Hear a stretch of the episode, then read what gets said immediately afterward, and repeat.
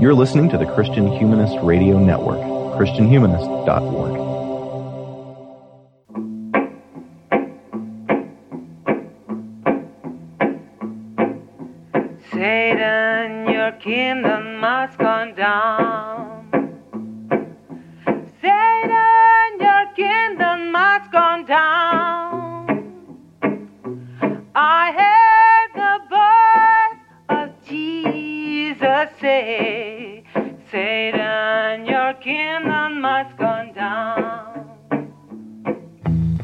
Gonna pray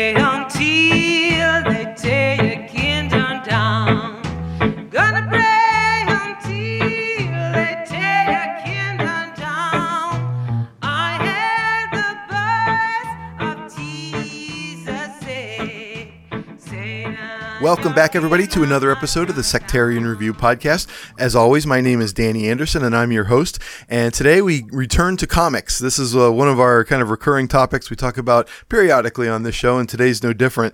Um, a little bit different, though, because we are talking about an academic, scholarly collection about the Marvel Universe. It's called Theology and the Marvel Universe, edited by Gregory Stevenson, who is my guest today. Um, and I'm kind of co hosting this one with uh, Will Rose. Uh, Will, uh, those of you who are involved in TheoCon and all that stuff probably already know Will, but Will, why don't you introduce yourself um, to, uh, to folks who might not know you and what you're about? Great. Thanks, Danny. I, I, of course, listened to your podcast, so it's great to be on it.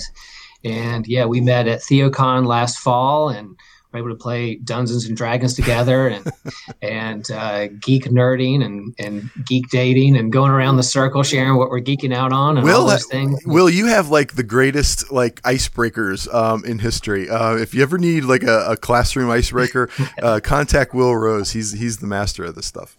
Well, that's that's my origin story, right? So I'm a parish pastor, former youth pastor, uh, former camp counselor.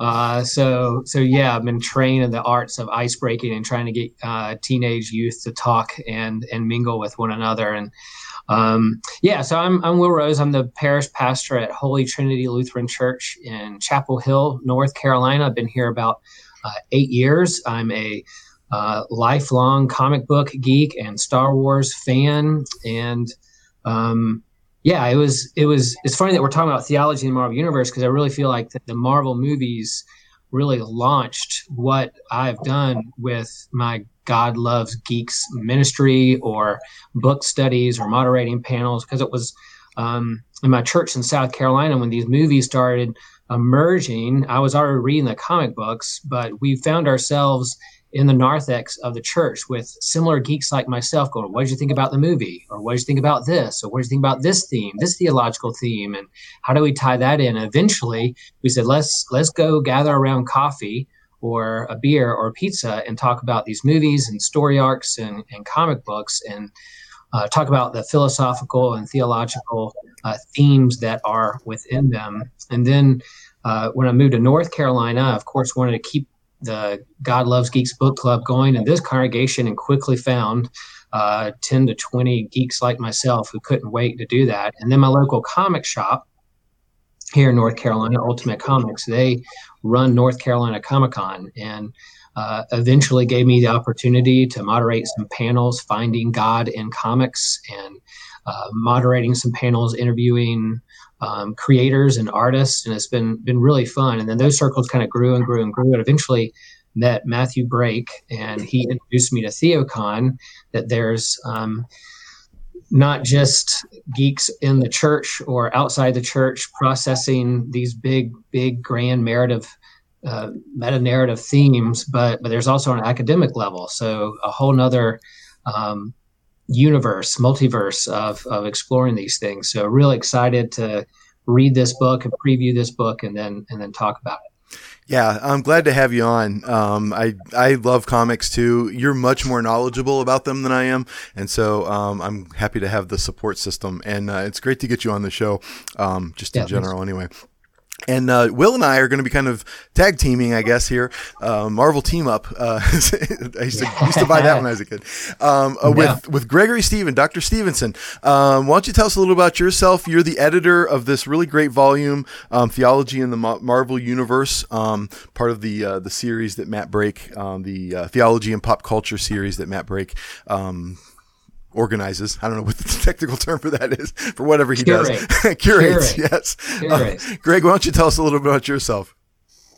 Yeah, sure. First off, thanks for having me on. Uh, oh, my pleasure. To have a chance to, to talk about the book. Um, yeah, I'm somebody who, um, you know, ever since I was young, I always had sort of dual interests. Um, you know, I was always, I really kind of developed an interest in theology pretty early on. I think I was about 13 years old when I decided I wanted to be a preacher. You know, I kind of determined that was going to be sort of my life goal and the course I wanted to, to set on. It was also around that same time that I really got interested in comic books. Um, it really came from uh, my father. My father happened to own a bookstore in our local mall, or I, I, sorry about that. My father owned an ice cream shop in our local mall, and there was a bookstore right next to it. And uh, when I was 12 years old, the owner of the bookstore had this large trash bag of comic books that he was throwing away because uh, you know they were past their sell date. And my father was walking by, and he instead of throwing away, just gave them to my dad, who then you know brought them home, and it was like Christmas, you know, dumping out this mm. trash bag and piles and piles of comic books there uh, wow. that I just started to devour. And kind of unlike Will, I never took a break. I mean, from that moment on, I was sort of hooked, uh, and just became a, a big comic book and superhero fan from then on and but the, those two parts, you know, my interest in theology, my interest in comic books, and not just comic books, but all aspects of popular culture. I mean, I love video games and film and television and all these different aspects, but I always kind of kept them separate. Uh, you know, there's like, you know, my theological interests, my pop culture interests were just kind of different parts of my life. And so initially, you know, I set out, uh, I went to college, uh, Harding University down in Arkansas as a Bible major, again, initially planning to, to become a preacher or minister uh, but quickly determined that sort of my calling was more towards academics.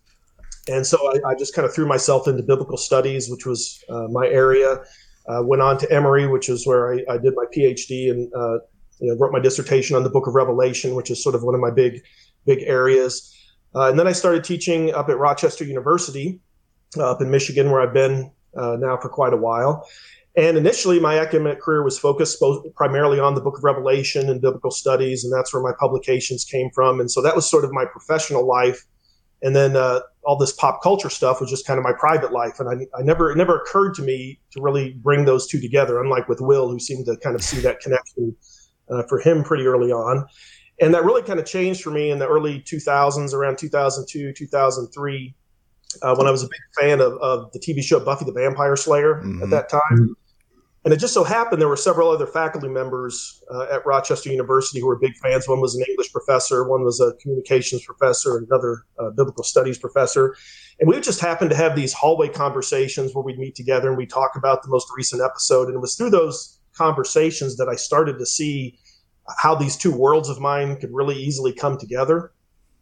Um, and so out of that, in 2004, I, I, published a book on, on Buffy the Vampire Slayer uh, called Televised Morality and I kind of intended that to be sort of a one shot. You know, I'd get this out of my system and go back to doing what I do.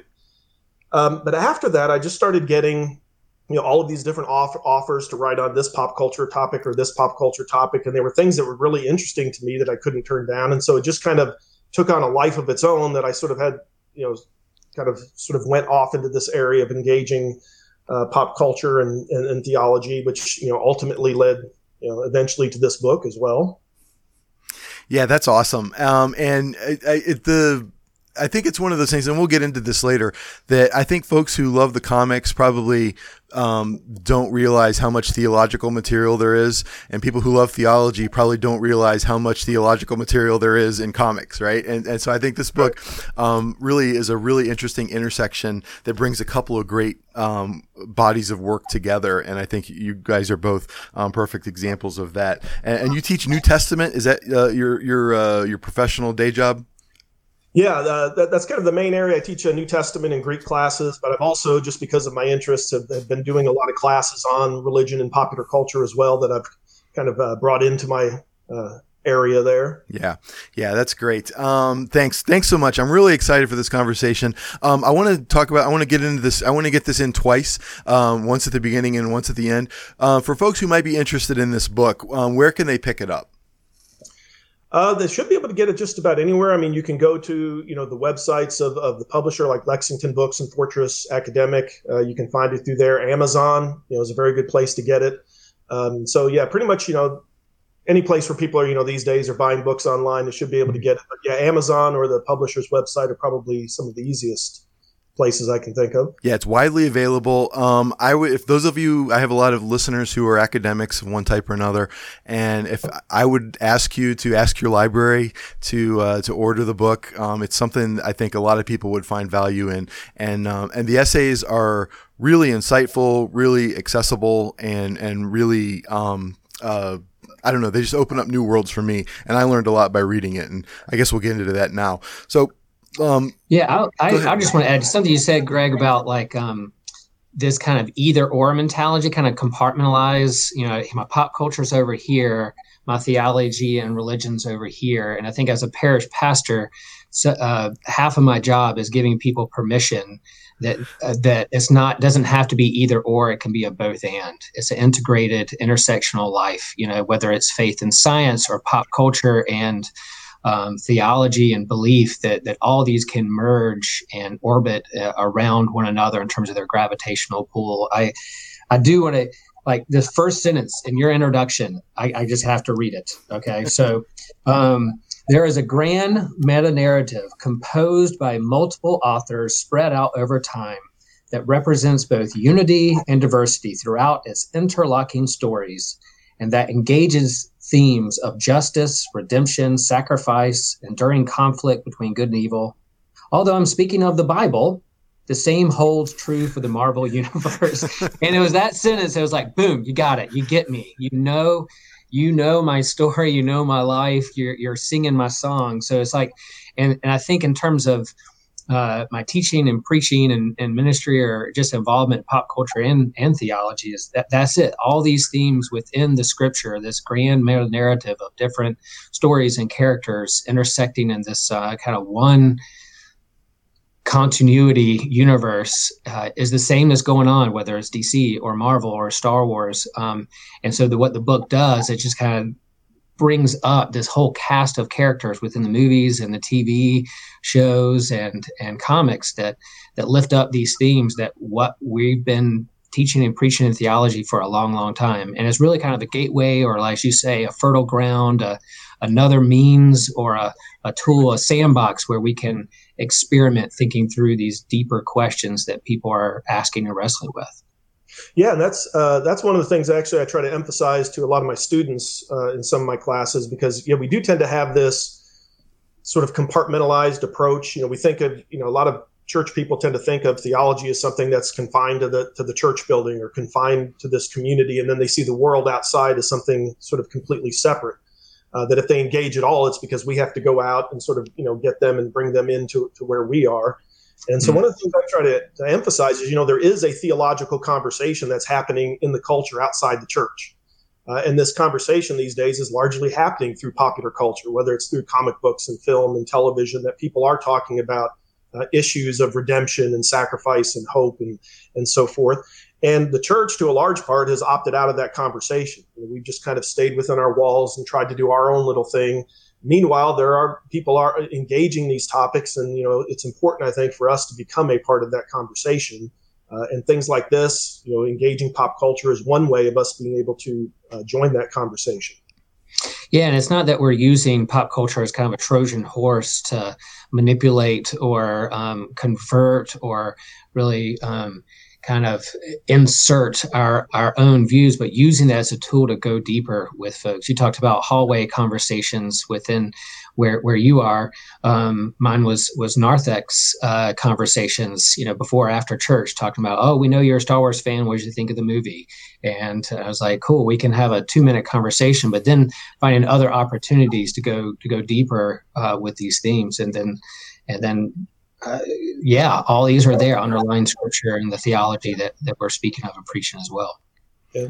Yeah, absolutely. And and I also think that, you know, other, you know, gosh, I don't know, like small town churches, uh, especially in the South, they have no problem attaching um, like sports. And you know, I'm a, I'm the fan mm-hmm. of ex SEC football team, and let's theologize the heck out of that, right?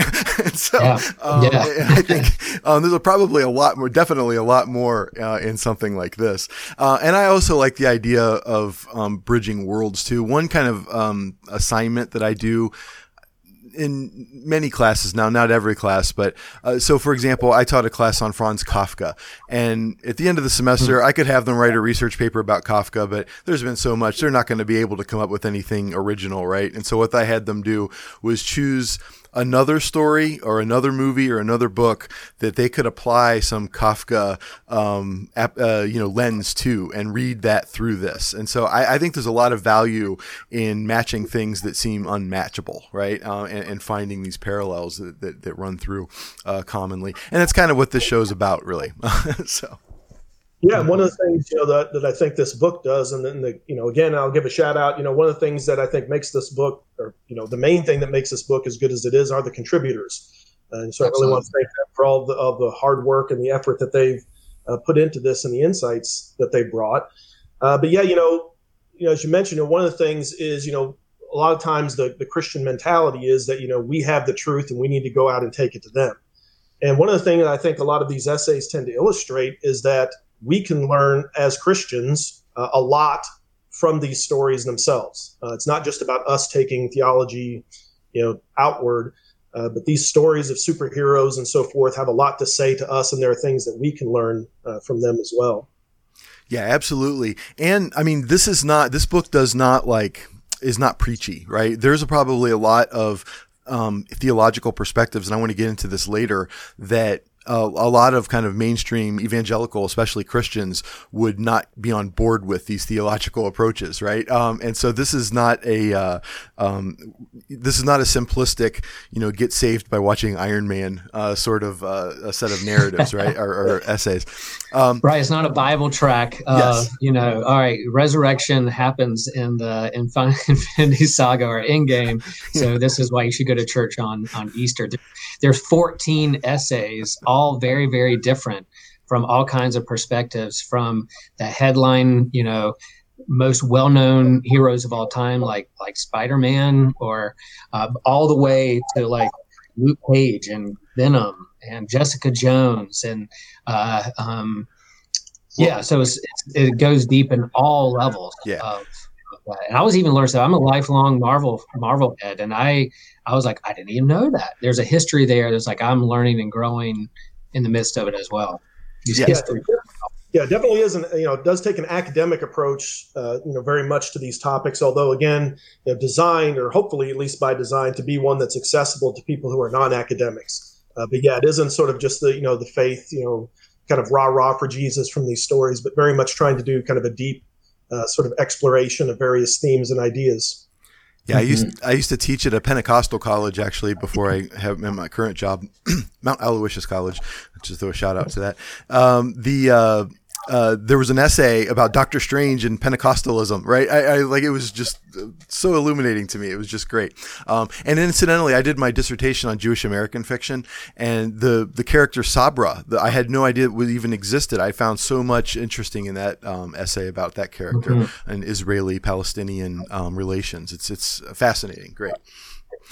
Yeah, it was. Yeah, it's a very fascinating character that you know. Again, most people haven't heard of. Yeah. Um, yeah, uh, you know, Amanda in her essay does a really good job, I think, of uh, sort of exploring, you know, the the value of that character and, and, and the way it engaged Palestinian-Israeli relations. Yeah, it was, it's a, I think it's one of the one of the highlights in many respects of opening people's eyes to uh, a character that they're not familiar with, and, and sort of, you know, the use of these comic books to engage, uh, you know, even some socio-political uh, kinds of issues. I'd love to see that character get rebooted um, in some way in a, in a, in a contemporary um, you know run. But all right, so let's get into some formal questions then. Uh, we're 20 minutes into this already, for Pete's sake. Um, and so, uh, what, Greg, why don't you talk for a little bit about Marvel's the general appeal since Iron Man basically came out in 2008. Um, I, I want to say that it probably should have started with Blade. I mean, for me, Blade was the first really great superhero movie, uh, and uh, but it really took another decade or so uh, for it to kind of catch on um, in popularity. So, what what what is it about Marvel that people are drawn to right now? Well, I think I think there are several things going on here, uh, in particular, that have really kind of taken hold over the last 10, 12 years, you know, as you mentioned. And one of the things I think is that Marvel uh, has done something that's unprecedented. You know, there are certain uh, kind of unwritten rules in Hollywood uh, that were kind of just the standard conventional wisdom for a long time. One of which was that, you know, unless it's focused on the big three of Superman, Batman, or Spider Man, comic book stories don't sell. And mm. I hmm. think a lot of this came from the idea of, of sort of viewing comic book stories as really just being children's stories uh, things that were just kind of you know fun but didn't really have any depth or, or, resonance to them. And so there was this again assumption that these stories just simply aren't aren't going to sell, and especially if you're dealing with lesser heroes, you know, like Iron Man and uh, you know Captain America or others who aren't as well known that they're simply not going to sell. People just don't really care enough about those characters. Uh, on top of that, kind of another unwritten rule was that you know you especially if you're doing a, a comic book or superhero story, you can't sign serious actors to it you know, no serious actor is going to want to commit you know, to a multi-picture franchise uh, type of film. And you also can't have an interconnected series of films. You know, that's something that Hollywood never really has done. It was just kind of conventional wisdom. That's not going to work.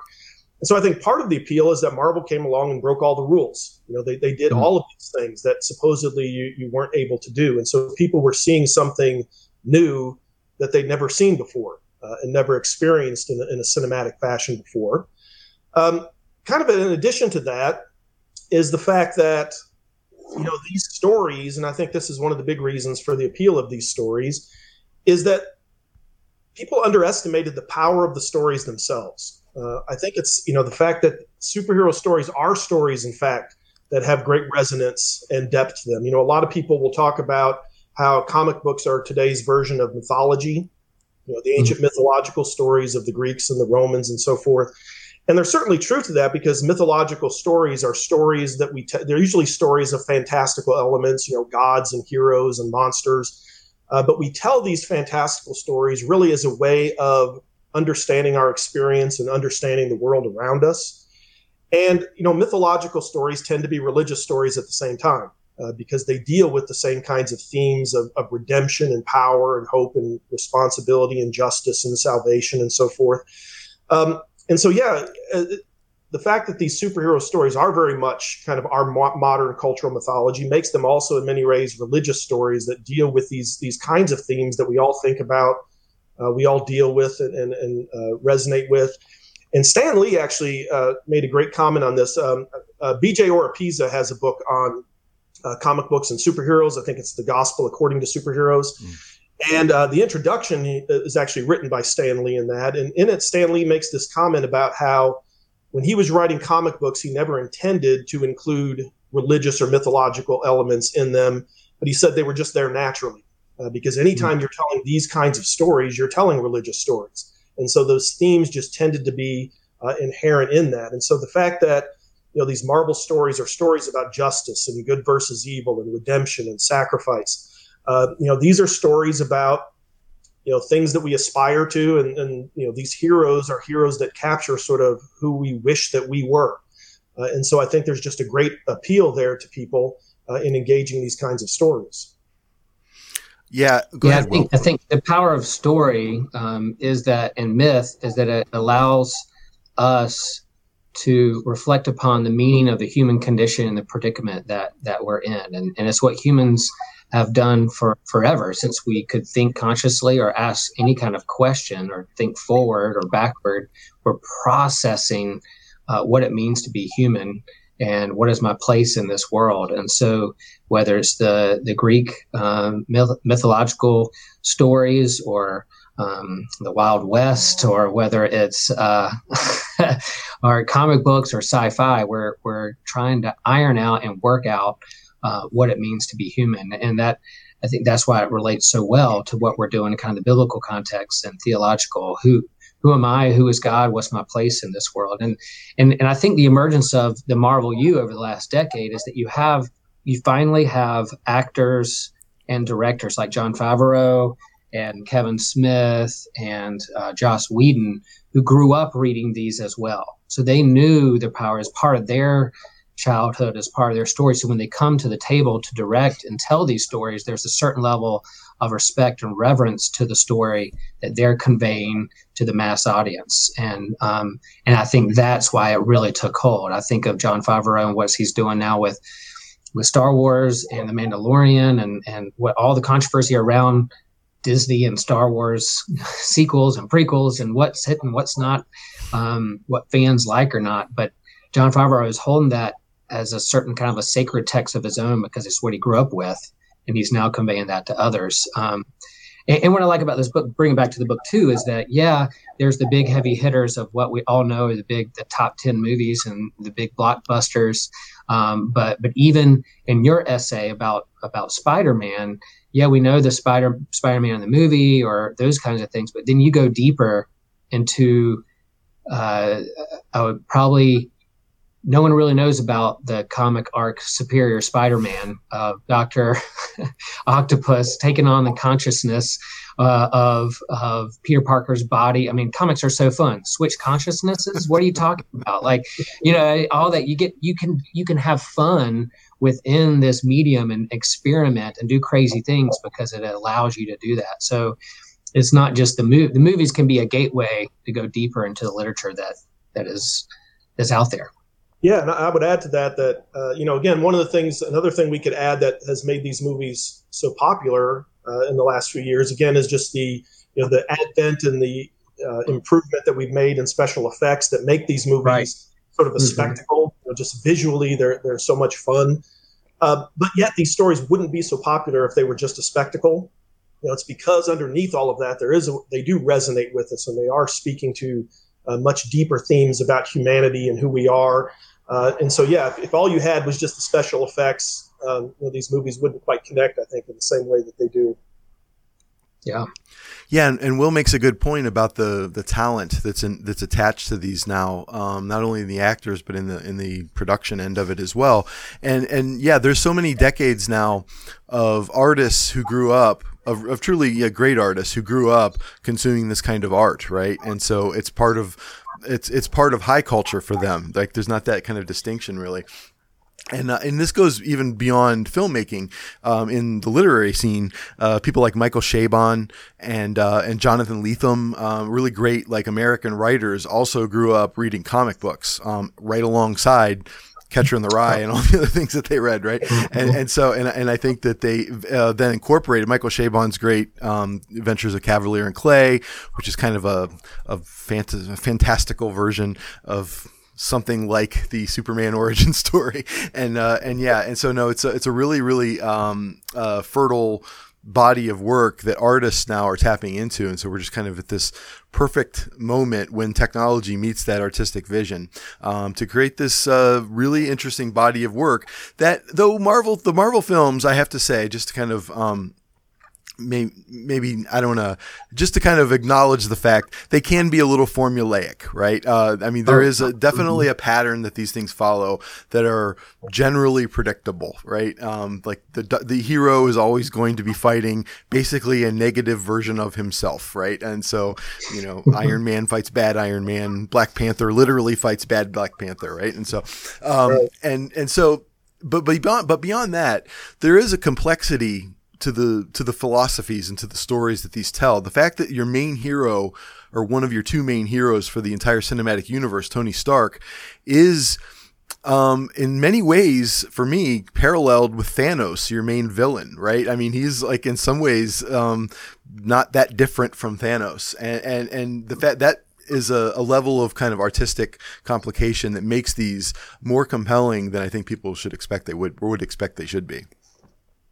Yeah, yeah, I mean, they both kind of have this sort of utilitarian approach to, you know, especially you see with the Avengers Age of Ultron, kind of the ends justify the means uh, sort of approach mm-hmm. that can lead to disastrous results. Yeah, and that goes. Um, let me, can we spend a minute on your essay since Will brought it up, the one about Spider-Man? Because sure. I've you know gone on record about not not liking Tony Stark, and, and, people give me crap about that. But um, what I, one of the reasons that I don't think I really quite understood this critique, but reading your essay drew it out for me. Um, when you're talking about the the Spider-Man story, the Superior Spider-Man, where Doctor Octopus basically switches consciousnesses consciences with uh, uh, with Peter Parker and becomes Peter Parker and becomes Spider-Man. And uh, and he basically applies a villain's outlook to Spider-Man's powers and then is therefore kind of technically more successful. He is a superior Spider-Man than Peter Parker is because and you bring out you quote somebody I forget who um, talking about how heroes are generally reactive and villains are proactive. Villains begin things and they seek ends. Right. That's exactly what Tony Stark does. Right. Tony Stark's um, always causes all the problems of the of the Marvel universe because he is the one trying to instigate changes into the world instead of just reacting to changes that villains instigate. And, and that was so brilliant for me. I just wanted to talk a little bit about that. Well, thanks. Yeah, I appreciate that. Yeah, it was kind of interesting. I actually had not intended to do um, uh, an article on Spider-Man, uh, even though Spider-Man is my personal uh, favorite superhero. Uh, in fact, uh, originally, you know, my original plan was when I was putting this together and, and uh, collecting the essays, I really hadn't given any thought to what I was going to do specifically because I wanted to wait and see sort of what kind of topics came in and, and how the book was shaping up, up, and then if there were any kind of uh, sort of gaps that I felt needed to be explored. You know, I might explore some of those. And so initially, I felt like, uh, you know, because this this book uh, isn't simply a book on comic books. You know, it, it, addresses comic books, Marvel films, and Marvel television. Right. And initially, I felt like the Marvel television side was a little less represented. So my initial plan was I was going to do an essay on the Punisher, uh, mm. Netflix's Punisher series, and so I actually spent a lot of time on that until it just didn't really excite me and so I decided to scrap it. And then, kind of at the last minute, just this you know idea of, of working with Spider-Man uh, came up, and I sort of threw myself into that. And you know, the question that really intrigued me about that is, you know, it's you know, it's really commonplace, you know, to associate Spider-Man with his motto of, you know, with great power comes great responsibility, and we've heard that over and over again. Uh, but I kind of wanted to explore that because even though that's so closely associated with Spider-Man, you know, it seems to me that that's not unique to Spider-Man. You know, every mm-hmm. hero operates with the, the motto of great power and great responsibility. You know, that's what every single super, it's the definition of being a superhero. You have this power, you're trying to use it responsibly. Uh, so to me, the more interesting question is, well, what different, differentiates heroes then? You know, and, and how is it that heroes might understand power differently, might understand responsibility differently? And this uh, arc by Dan Slott, uh, it's got kind of like a 10 year arc that he did uh, that culminated in the Superior Spider-Man uh, arc is one that I had read recently, so it was kind of fresh in my mind. And it just it, it tied into all of these themes. I mean, these, these are a lot of the themes that he's really exploring in that. Where you know, if you take you know Peter Parker and you replace him with Doctor Octopus, so that Doctor Octopus becomes Spider-Man. And one of the things in the story, it's not just that he takes over, you know, pretending to be Spider-Man. He actually, it's kind of too complex to, to go into the details, but he actually commits himself to trying to be Spider-Man and to live up to this motto of, of with great power comes great responsibility. And so he's trying to do the exact same thing Spider-Man does, but it gets you to think about, you know, how would a villain look at that? Uh, you know, a villain's going to define power very differently, going to define responsibility very differently, and he, and he does kind of take a utilitarian ends justify the means approach. And one of the fascinating things in that story is you do see that in many ways it does show results. Uh, that crime does go down, and he is able to, you know, one of the, the interesting things is, you know, one of the hallmarks of Spider-Man is his refusal to kill. Mm-hmm. Uh, you know, he won't kill his his villains. He always captures them, even though you know he knows and everybody knows they're just going to get out and do more bad things. But for Spider-Man, you know, that's that's kind of a line in the sand. Well, Doctor Octopus doesn't have that problem. You know, he sees well if you've got a, a guy who's going to do horrible things, you know, killing him is the greater good. Uh, and there's this this issue in the story where there's a um, a villain. I think his name is Massacre, if I remember correctly, who's actual, you know, he's a superpowered serial killer that Spider-Man captured and put in jail, and he gets out and goes on a rampage and kills 33 more people. You know, and Doctor Octopus, as Spider-Man brings up this issue that you know, well, if Spider-Man had just killed them initially, all these innocent people would live. And so it causes you to think about some of these questions where you realize there, there is a point there. I mean, yeah, I mean, Spider Man's moral actions does often, uh, even as he's trying to avoid death, can sometimes uh, result in death. So it, you know, it really kind of gets you to face both sides of the issues and think about a lot of these issues of, of power and responsibility. Uh, and again, you know, that's that's the value of these kinds of stories. Not necessarily that they give us answers, but they get get us to think about uh, some of these kinds of issues and questions on a deeper level. Yeah, so you you, you know you, the stereotype the comic books are just for children and and uh, you know grade school kids. And then wait you mean you're talking about redemptive justice? You're talking about incarceration? You're talking about the death penalty? You're talking about the moral choices we make of uh, uh, the death penalty or not? I mean that all that is deep complex stuff that that uh, are deep political um, means by which we're we're wrestling with as a society. And uh, so, yeah, th- here's another means and tool by which to do that. And I, another thing that I liked about your your essay there is this understanding of weakness versus power. Um, as as a Lutheran, we uh, have this theology of the cross, where you know what is what is weakness, what is glory, what is power, um, and how does that all work out? So really, what is important. And then eventually, I mean, no spoilers, but in kind of Dr. Octopus has kind of a conversion experience and understanding deeper level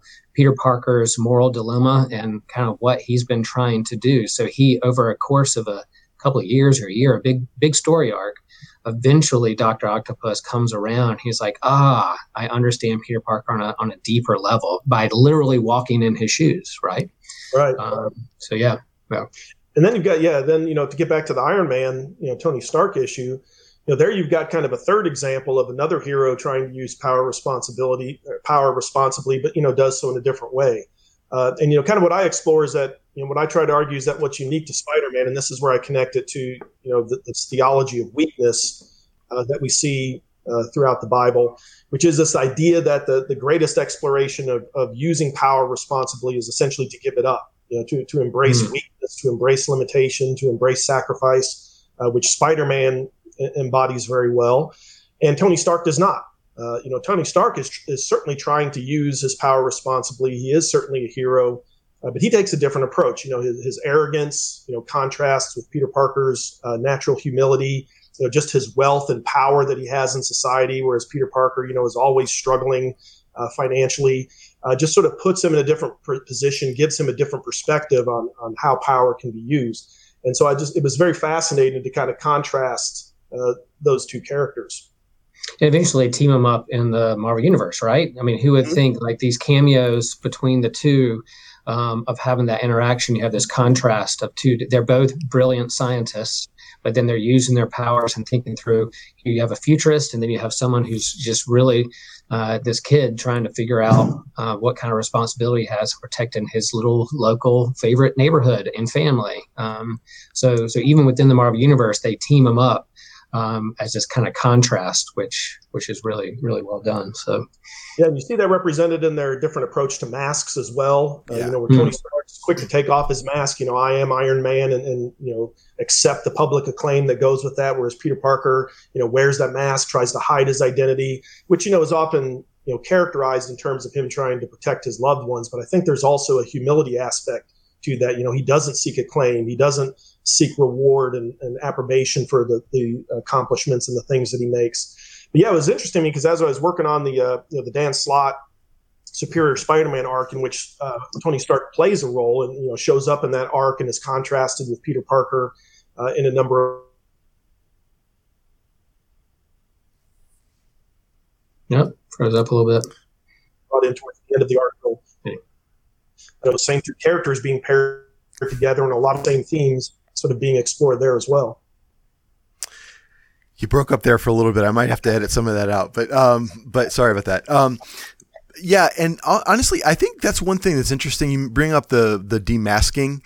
Um, that's one thing that's interesting to me about the the Marvel Cinematic Universe, and that's like really the. I mean, Iron Man is the the coming out of that that universe, and it ends with getting rid of the secret identity.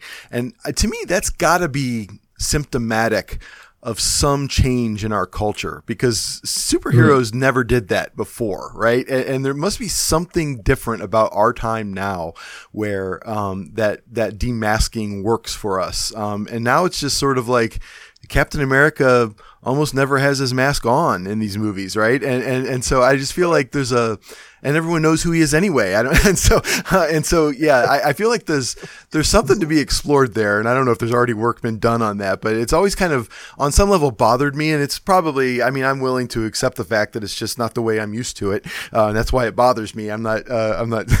I'm not immune to that that self criticism. Well, I mean, the, the, cynical part of me is like, well, these are multi million dollar blockbuster actors and actresses who are like, you know, I, if you're going to pay me this money, I want my face on the screen. So, like, you know, please show who I am. I got a handsome jawline, so let's let's get that up on the screen.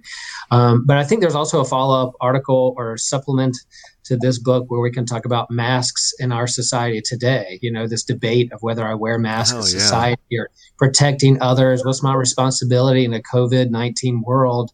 Um, what kind of masks am I wearing? And my refusal, fear or not? Or um, am I protecting others? Am I protecting myself? What does that mean? So, yeah, it's it's all it, it's an ongoing thing. It's still something we're debating and even now more than ever the the use of masks and whether you can see me smile or recognize me or not right? Holy cow you got to write that yeah, for matthew go ahead. Yeah, yeah. yeah. Or, you know, if we ever do a volume two of this book you know there's your chapter right there you can contribute. Yeah yeah. Yeah that's a great idea yeah. And and i think you're right though greg i think it has something to do with um you can't discount the the role of Peter's humility and, and how he's not seeking to be um, idolized or something as, as an individual, as Peter Parker, right? Um, now, I think you can make the case that he does want Spider-Man to be more, to be more loved than he is, right? Um, but, but, and so, and where Peter Parker ends and Spider-Man begins is another question, but yeah. Um, and, and let me just, let me, go let ahead. Me go one, I want to go one back. You're talking about like the movies being kind of this, um, formula and tropes that they do over and over again. It's like, hey, this one made um, so much money. Let's do that again over and over again. and there's this worry of this kind of superhero movie fatigue, blockbuster fatigue, event fatigue. Um, and it's when Marvel switches their game up just a little bit and tweaks the story that kind of revitalizes this. And it's like, well, I guess this isn't going away. And one of the essays, uh, number 12, um, dealing with Thor Ragnarok, I mean, that, I think that's let's try something different. Thor was the kind of the more anemic of the Marvel movies and and less exciting and always on the bottom of the lists when it talks about my favorite movie. But then here comes Thor Ragnarok, and um, they do something different. They add humor, they add different levels of of story and complexity. And then, you know, I've seen that movie a number of times, but then it wasn't until reading the the essay about there's this deeper understanding of colonialism and post-colonialism that I was like, wow, it just opened up a whole new window of thinking through what that movie is about, but also applying to issues that are going on in our own country in terms of uh, race and um, um, uh, Native Americans, uh, everything you think of in terms of American life right now on the political scale. So, Greg, I if you have anything more expand on that, but just in terms of that one caught my attention and kind of this we're going to change things up just a little bit in the Marvel universe to go on a whole different level that really changed how they move forward in other movies. Mm-hmm. Yeah, I mean, I mean, I think that's one of the things that's been fascinating about this as well, of how different Marvel movies haven't, even though there is a, a general template that they kind of follow, uh, they have often shifted it up in many ways. You know, like with uh, you know uh, Captain America: Winter Soldier being more of a political kind of conspiracy thriller, and so you, you have this general genre of the comic book film, but within that, they've been playing with different kinds of genre and different kinds of stories, uh, which I think has helped to keep it uh, fresh and alive in a lot of different ways. And I think that's contributed a lot to to what's going on here, as well as you know one of the things that um, I'll just throw this out here too. You know that that I've really kind of resonated with uh, with the Marvel Cinematic Universe is you know growing up reading comic books and one of the things that always attracted me about the comic books is if I was sitting there reading a Spider-Man comic book, comic book, I knew that the story I was reading was part of a much larger world and a larger story. Because I knew that in this, in the, even though, even if the story I was reading was just about Spider-Man, I knew that Thor existed in this world and Captain America was out there. And at any time, one of those characters could have shown up in Spider-Man's story, or Spider-Man would be showing up in Daredevil's story. and that interconnected sort of universe of stories is one of the things that that really drew me into it. And mm-hmm. you know, Marvel's ability to replicate that uh, in, in you know in cinema where these characters and these stories interact, I think is just is something that resonates with us in a lot of ways as we think about you know how our stories as human beings and, and uh, resonate and connect with those around us yeah that understanding that we're all connected and that my story is a part of your story and my actions affect what you're doing. Yeah yeah we're we're seeing that right? There's there's that's happening. Yeah and and you know earlier you said something about well that these stories are like kids stories right and and to a degree that's true right but i so i was out of comics for many years um, and since i moved back to or moved here to this little town in pennsylvania we have a little comic shop around the corner and i, I like to throw them business so i've gotten back into comic books since I've lived here. And um, one of the titles I'm reading is Immortal Hulk, um, and mm-hmm. I'm I'm really enjoying that. It's astoundingly complex. Like I can't imagine a kid even being able to follow what's happening in this story, let alone um, enjoying it, right? And, and, so, like in some at some level, it is like these are kids' stories, right? Um, they're they're built off of kids' stories, but they've become something different. They've become, I mean, Immortal Hulk, I have to say, is every bit as baffling to me as like reading Ulysses by James Joyce is. on some level. I understand James Joyce more, I think, than I do um, some of what's going on in Immortal Hulk because a I don't have all the references to all the other Hulk stories that they're they're regurgitating in this in this run, but but b the the stories themselves are just very big and esoteric and philosophical and, and even theological and, this, and there's uh, there's analogy there in terms of how we deal, deal with scripture in the in the Bible, right? There's there's children's Bibles that are almost like graphic novels. You see the picture of, of Noah's Ark, and it's almost like a nursery rhyme or the wallpaper you put in, in a nursery. But then if you really read deeper, and what's really going on in that text is deeply violent and disturbing yeah. what is happening within the universe. And often when I do go to Comic Cons and they're like, "Oh, you're a geek, you're a Star Wars guy, you're leader of Oh, you're a pastor too." They're like, "Oh, you still you still believe in Santa? That's cute, you know." and like, I'm glad that you are trying to be a good person, and that's cute. You still believe, but I'm like, no. If you knew the complexity of these diverse voices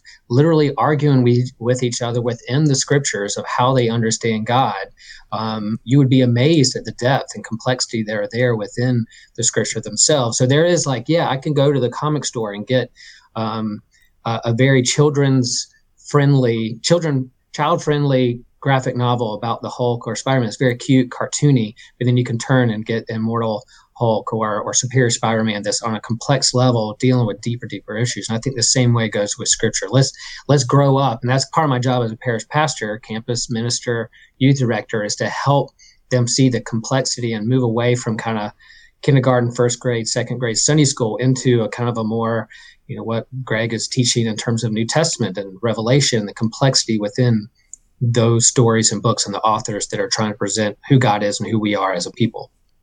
Yeah, you know, for me, one of the comparisons here that I think is helpful is is uh, C.S. Lewis's The Chronicles of Narnia. Mm. Mm. We tend to think of those as children's books, but C.S. Lewis strongly resisted sort of the identification of those as children's literature, and he made the statement. He says, "I was not writing for children."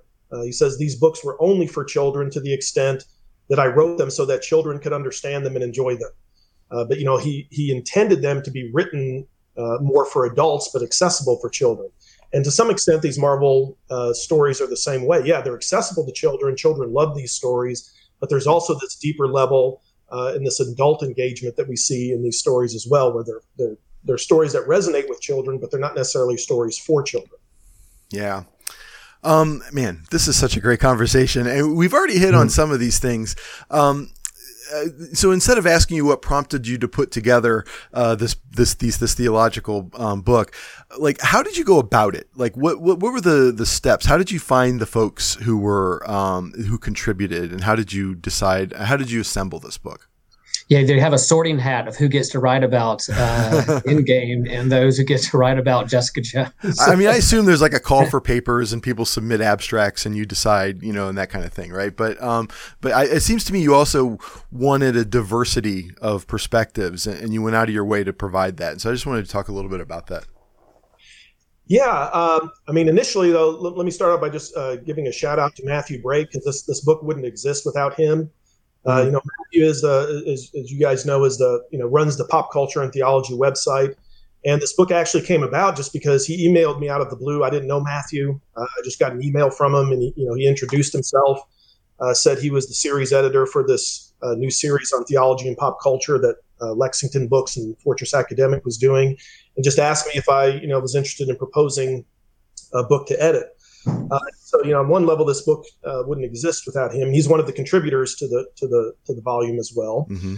Uh, in terms of the process of, of putting it together, yeah, it started with a, a, call for papers that went out, and my initial intention was I did want this book to be as diverse as possible. Uh, you know, it's it's diverse in terms of genre, looking at comic books, television, film, and so I wanted as much representation of the different areas there as possible uh, but also wanted a, a, good representation of the different perspectives and things. But the problem with uh, you know doing a call for papers is that you know you're kind of dependent on what you receive back, uh, and so there's a little bit bit of uncertainty there. Uh, there were a few places where I you know knew of some specific things I wanted, and I kind of sought people out. Uh, one of them was uh, Dan Clanton, who I had worked with before. Dan had edited a book on apocalyptic themes in comic books and graphic novels called The End Will Be Graphic. Mm-hmm. And I read a chapter for uh, that book years ago, so I kind of had a, a, connection with Dan. And so I, you know, I contacted him, and he he had something that he had been working on already on uh, religious violence and uh, X Men, and mm-hmm. so he was he was ready to go uh, pretty much with that. Uh, so there were a couple of people that I, I kind of contacted and you know had some ideas of things for them to work on, uh, but for a large part it was dependent on just the the proposals that I received and you can imagine, you know, this is a topic that had a great deal of interest. So there were a lot of different proposals that came in, many of which were, were outstanding.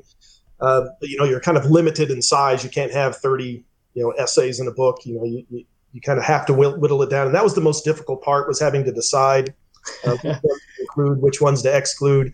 Uh, that was not the fun part of the process. Uh, but thankfully, it just kind of worked out that uh, you know the proposals that came in, uh, you know, they, they were pretty well represented across you know film, television, comic books. Uh, they represented a wide variety of, of perspectives. Um, and so it just kind of naturally came together that way. At the same time, you know, there's always going to be some gaps. uh, there are some things that I wish were more represented. You know, again, all of the essays are pretty strongly uh, focused on Judeo-Christian uh, theology, which I think is natural, uh, in part just because Marvel historically has been more situated within that camp. Um, and, and you're kind of dependent on you know what the people who are interested in writing are, are interested in. Uh, but i would have liked to have seen maybe a little bit more diversity. Uh, you know I, I, was really hoping to have gotten a proposal on uh, miss marvel uh, and sort of you know her muslim faith and kind of looking at that but uh, really wasn't able to in, incorporate that just um, didn't get anything uh, in those respects. Um, but it does you know we have some really good authors. We already mentioned uh, Amanda Farias with uh, Sabra, uh, Levi Morrow looking at Luke Cage in, in light of Franz, Franz Rosenzweig's you know, theology as a German Jewish philosopher uh, that provide you know, some very interesting diversity and, and different perspectives. Uh, and so, yeah, in, in many ways, it, it just kind of came together naturally, which I was very happy to see. Yeah, it was um, impressive to me the array of different theological approaches. And now I'm not a theologian. Um, I'm very much an amateur uh, in terms of that. I it's one of those things. I speak English because I grew up speaking English, and and I, I know theology because I grew up in church, and so that's the it's a benefit and a limitation in that way. Um, but I, I also um, I felt like this gave me a really great kind of primer for a further exploration of a lot of other different theological approaches. And, and I guess I'd like to talk, uh, uh, maybe you could point us to a few. Like one that stood out to me was the essay on Jessica Jones. Um, I should bring the name in. I'm sorry. Uh, let me let me look that up real quick. The Jessica Taylor Jones. Ott? Oh yeah, Taylor Ott. Yes. Um, and the the way she looks at that series as a kind of critique of kind of substitutionary atonement sorts of theologies, right? Uh, uh, like patriarchal sorts of uh, the way that patriarchal um, world systems influence and interpret um, theologies of salvation, right? And, and, and I thought that that was there were so many things in the the, the notes for that in the in the in the, the bibliography for that that I want to kind of um, do further reading on. So that's one that stands out for me. Um, you can talk about that maybe a little bit, and, and maybe some others that you think are particularly that might be kind of insightful for people who have a kind of a generic Christian um, background with not a theological background, something that might be valuable for them to kind of um, look at. Uh, yeah, I mean, it's hard to choose. I mean, we could talk about pretty much any uh, of these essays yeah. in, in, many respects. And I will say, you know, one thing, even though these essays uh, are dealing with academic sort of theological concepts, you know, kind of the the mandate that I gave all of the contributors from the beginning was to try and, and write these essays so that they're accessible to the non-academic. Mm. Uh, you don't have to know a lot about theology, hopefully, to to to learn from these essays and gain from them. And so, you know, the goal was to try and you know simplify the concepts and explain things where necessary. Uh, so hopefully they won't be kind of obtuse and, and, and difficult to get into. They were not. Uh, yeah. yeah, but you know Taylor uh, does a great job. That, that's one thing I was happy. You know, one of the things I knew when I started this volume was I really wanted to have an essay on uh, the Netflix Jessica Jones series. Uh, so I was glad when Taylor uh, proposed one. She did a fantastic job with it. again, you know, as you mentioned, she's really focusing on the issue of sacrifice and how in patriarchal systems, the notion of, of the woman as a self-sacrificer is kind of, or self-sacrifice is sort of held up as the highest feminine virtue. You know, the woman has to sacrifice for her family, for her husband, you know, sacrifice, you know, her own career and different things. And that, that's kind of seen as the epitome of what it means uh, to be feminine.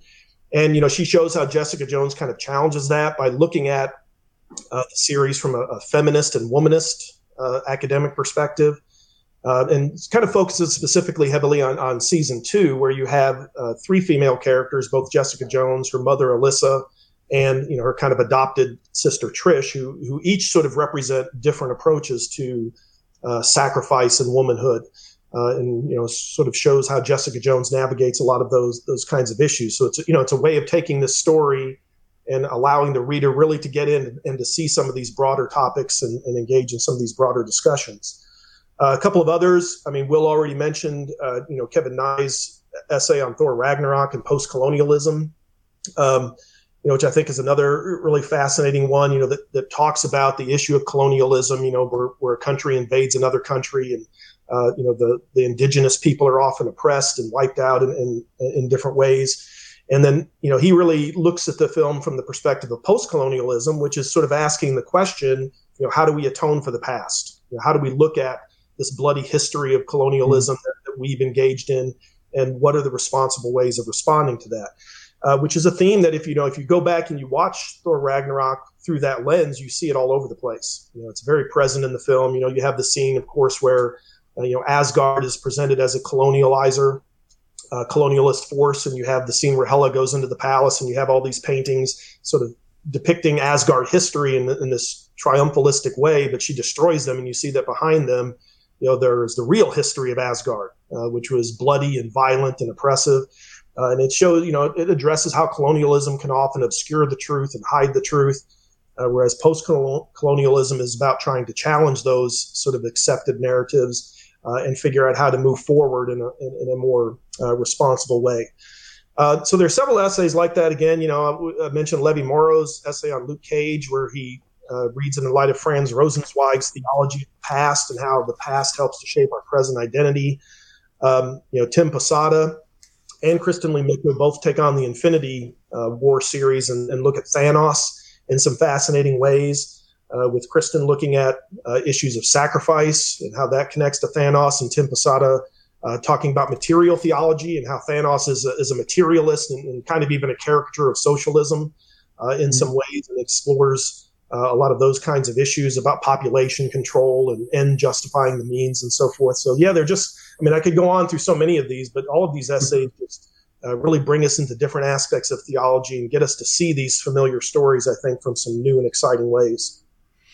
Yeah, and it's it's not just again we, we go back over again. It's not just you know um, the gospel according to Marvel or like a book that says, Hey, I'm just going to kind of lay some scripture over some themes that are happening in the movies. There, there's a richness and a depth that has to go deep. Not that there's, that's not as its place in terms of how we grow or, or reflect on kind of the of faith or devotional life and those kinds of things or, or breathing life into scripture. But I think there's a depth and richness here that that is pretty pretty deep. And and I'll make the plug too. As a parish pastor um, who's been a seminary, I'm, I don't have a doctorate in theology, but I've dabbled into some theology. This this book is is deep and rich, but um, it's not just for the academic setting. I think parish pastors, youth pastors, campus pastors, um, or, or, just leaders within uh, community groups or or counselors leading leading youth or young adults that it, it opens up a new world that adds a depth to what everyone collectively i mean our society lacks a big grand meta narrative that we can all rally behind. Well, here we go. We have Marvel Universe everybody's talking about, um, and and so how can we go deeper in some of those conversations? So it's it's there. I mean, it, you may have to look if you're like me. You may have to look up a few words here and there, and circle a word, and then go hunt it down and and find the definition. But again, that's how you grow and learn too. Uh, so I was enriched by by this book that, that was one of the great pleasures of the book for me. Like I said, like this to me is like an entryway into this, not just one, but um, multiple like uh, universes, if you will, of uh, theological thought and conversation. And uh, for me, that was one of the great pleasures of the book is the works cited lists in them, uh, for if, if, nothing else, and the mm-hmm. little primers that um, each essay um, kind of just uh, provides because I know these stories, or most of the stories I knew, um, I, I was able to understand the concepts um, in in such a way. Uh, it's like the uh, the story of Schrodinger's cat makes the math of Schrodinger's cat it makes sense, right? Uh, uh, the Schrodinger's paradox makes sense, and and in, in, a lot of ways, the same kind of um, process happened here for me. Yeah, and I would even add, you know, as the editor of this book, um, you know, I learned a lot of new things myself, not just about these Marvel stories, but I even learned, you know, some new things about different theological approaches and uh, different aspects of those. So yeah, uh, it, you know, I think it's can be very beneficial to pretty much anyone. Yeah, and so I think there's a lot. I mean, I've already answered the question here: how non-seminary Christians can find some value in this. But do you have any thoughts on how, like, sort of general comic fans? I feel like anybody who just likes these stories will also find this book really interesting. And, and you might have, do you have any thoughts on, on that, on how someone who just goes to the comic shop and, and loves to consume these stories might also like this book?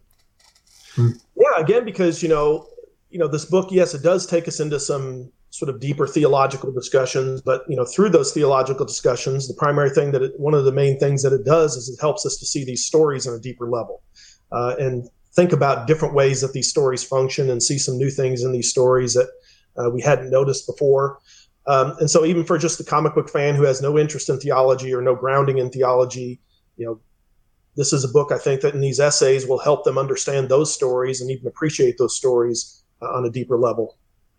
Yeah, if you go to a comic shop, you know, say say you see the movies and you've never bought a comic book, I encourage you to go to a comic store and the people who work there will can't wait to say, well, what what's a character you gravitate towards? You can name any character in the Marvel universe, DC universe, any kind of, and they'll say, okay, here's a good jumping on point. Hop on here.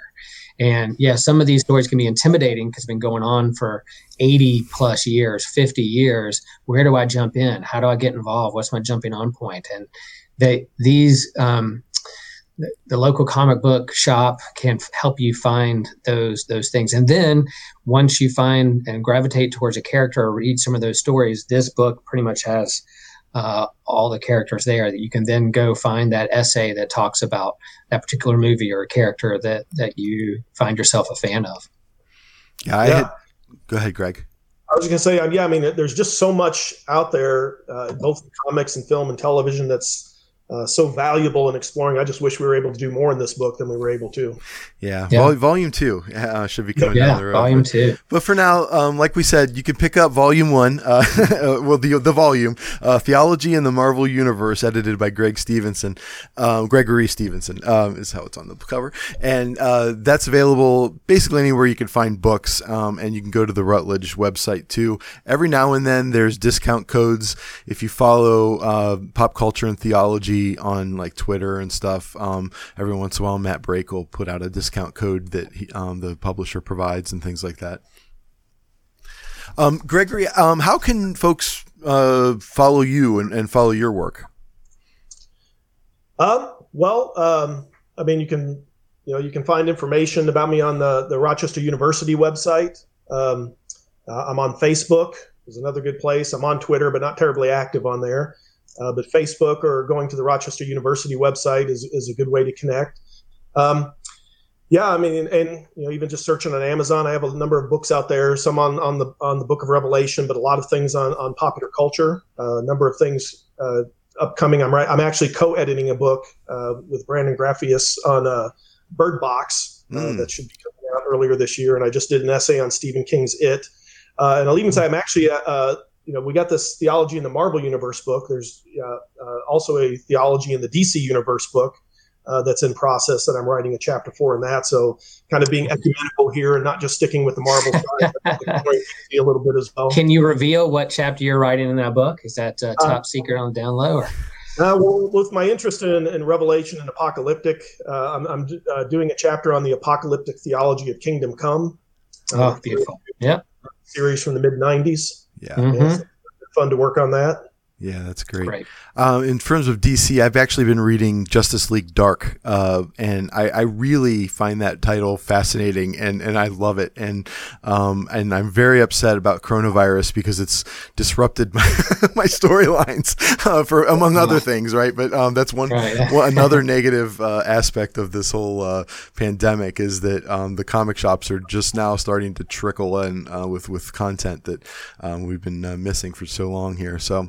Um, well, Gregory Stevenson, thanks so much for uh, for joining us. Thanks for editing the book, and thanks for taking the time uh, to come uh, talk about it. Um, Will, thanks for joining me. Uh, I really appreciated Yeah. having you here and, and all of your knowledge to, to back me up on this. this is really great talking to both of you.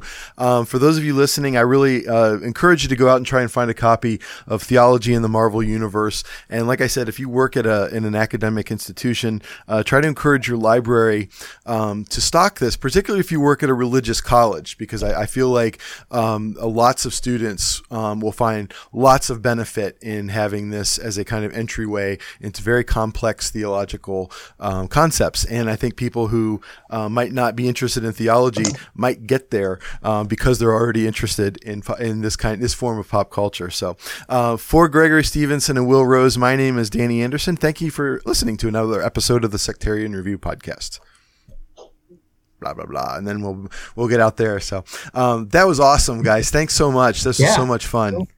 No, thank you for asking me. oh no any anytime. For your first podcast, man, you nailed it. Yeah, you're natural. yeah you're natural. you should do your own. Um, it was you were really really good. Um, if you ever want to uh, come back and plug anything else let me know. You're you got an open uh, open invitation both of you guys. All right, well, thank you.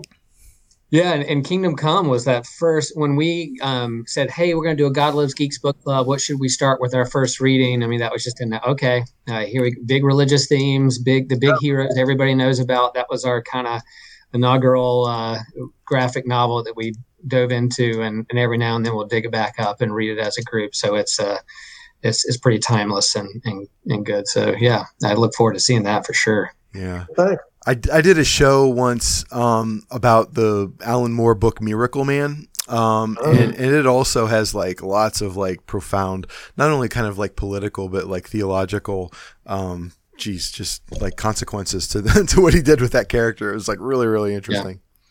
So no end in sight. So thanks guys. I really appreciate it. Um, this, Yeah, um, just to let you know, Greg, um, I'll send you an email with the link when it comes out, but, um, Okay. this should come out, um, next Thursday. Um, I, my, my shows drop on Thursday and I want to get this one out. I have a couple other in the hopper, but I'm going to push this to the front, um, because it's a little more timely. Um, and so, um, yeah, um, so I'll send you a link when it's out, but it sounds good. Thanks.